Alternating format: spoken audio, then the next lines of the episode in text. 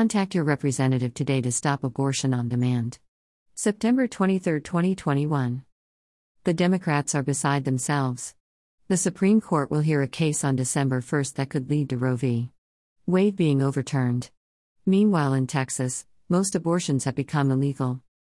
That's why the party that loves abortion more than life itself is rushing to vote on the H R thirty-seven fifty-five, the misnamed Women's Health Protection Act, which we in the pro-life movement call by the more accurate descriptor, the Abortion on Demand Act. A vote is scheduled for ten thirty a m on Friday, September twenty-fourth. In other words, tomorrow. I need you to take action today.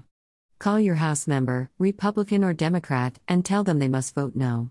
This act will negate or repeal every law that protects the unborn and their mothers, including their teenage mothers. Every state law? Gone. Conscience rights?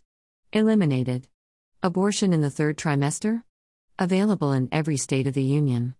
Abortion mills would be allowed to operate with even less oversight than they have now. Mothers would die. Babies, more than many of us can bear to think about, would die.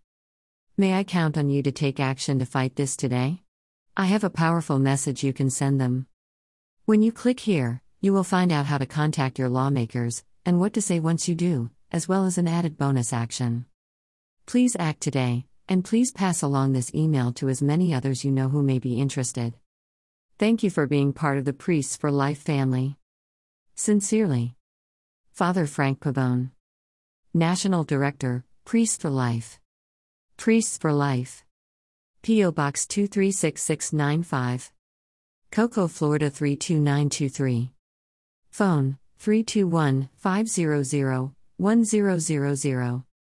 Toll free, eight eight eight, seven three five, three four four eight. Email, mail at priests for life dot org. w w w dot end abortion dot u s